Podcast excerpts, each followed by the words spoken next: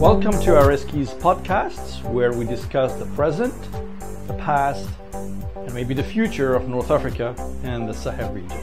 My name is Arezki Daoud, and I am principal analyst at MEA Risk LLC, and I'm also the founder and editor of the North Africa Journal.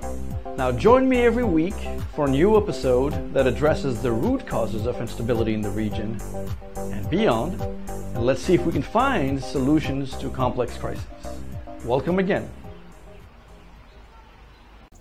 Hello, today I am in the Sidi Bou Said district of the Tunisian capital Tunis, an upper scale neighborhood uh, dotted with beautiful villas, uh, beautiful homes uh, overlooking the Mediterranean Sea.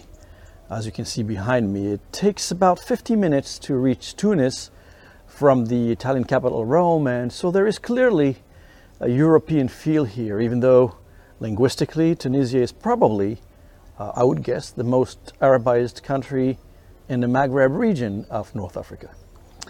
Uh, in Sidi Bou Said, things seem normal until the owners of the apartment that I rented, a visibly uh, wealthy Tunisian uh, person, apologized for not supplying milk and other commodities which she could not find in local markets.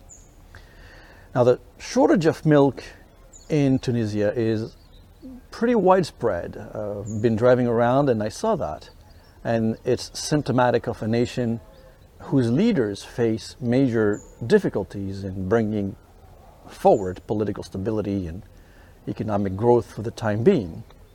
Blame the Russian war in Ukraine as you wish, or as much as you want, that does not absolve the country's political and governance system of any wrongdoing.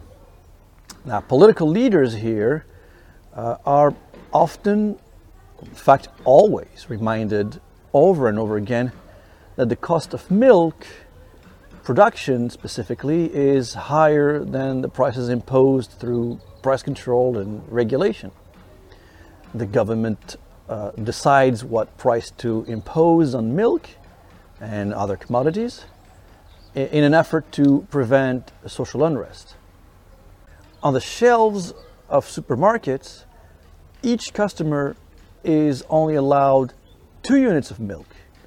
A unit consists of one liter, but the shortages have gone beyond milk, affecting many foodstuffs such as white sugar, coffee, rice, butter, and even soft drinks and bottled mineral water. Most of these products are sold in limited quantities. Once a thriving business, cattle breeding is now in big trouble. Cows are no longer looking healthy uh, in most cases, and animals with protruding bones produce half the milk they did a few months ago, forcing many breeders and owners to look for ways to sell them. The breeders have been essentially struggling with the rise in the world price of animal feed based on imported corn and soybeans, an increase that has often reached uh, 30 to 40 percent this year due to the war in Ukraine, a major grain producer. As a result, the livestock population in Tunisia fell by 20 to 30 percent in recent months.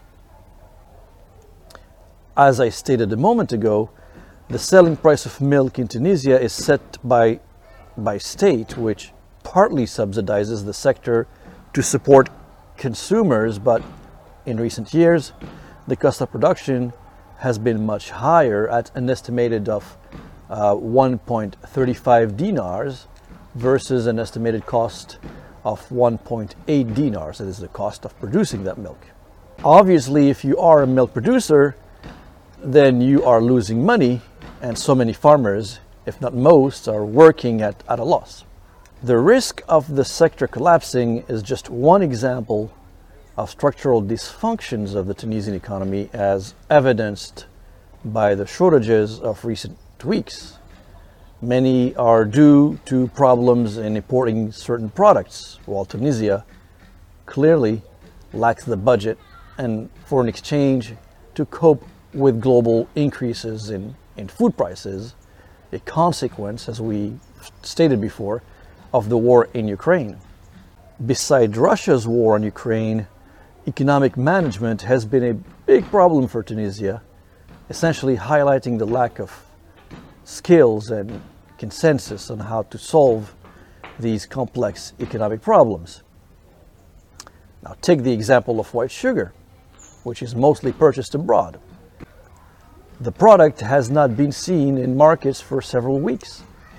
The Trade Office of Tunisia, OCT, responsible for its import, justified the disruption by evoking the cancellation of a contract by one of its suppliers without mentioning payment problems.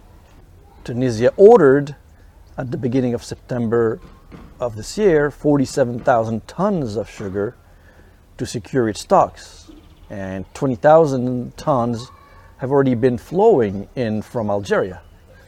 But experts will tell you that authorities have essentially failed to set up a strategic stock of sugar and other food products and have been facing dwindling financial resources. Before the summer, the question of cereal imports had also imposed a, a, a, problem for the state's finances, and the cereal office has had to seek help from donors, such as the World Bank, to secure its stocks. While the authorities are struggling to keep supplies going, the political leaders have been doing what politicians do best, and that is to blame others. President Kais Saied has said many, many times uh, it is the speculators, quote unquote, the speculators to blame without providing any clear, tangible uh, evidence of that. Now, some analysts, however, do insists that the war in Ukraine has indeed been used by individuals and businesses to speculate on products and markets, creating disruptions to their benefit. In the face of growing speculative practices, the authorities have been powerless, paving the way for more price hikes, higher inflation, and anger among the population. Still, the Tunisian people remain patient and have not engaged in any visible social unrest at this time. This is largely because, let's be, let's be clear about this, President Saied remains highly popular. Many even believe that the shortages have been engineered by lobby groups that are looking to hurt the president's popularity. Regardless, Tunisia is still an extremely interesting experimentation, and I encourage the country's friends and partners to increase their support and help to Tunisia to stabilize it. A healthy Tunisia can always be used as a model for the rest of the Arab world. Thank you for listening.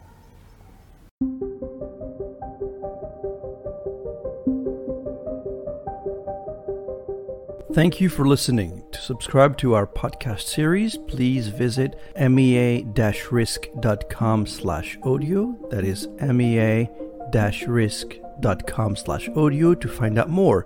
If you are interested in a six-month trial for our critical incident awareness and notification system, please visit shield-alert.com. That is shield-alert.com. Until our next podcast, thank you and goodbye.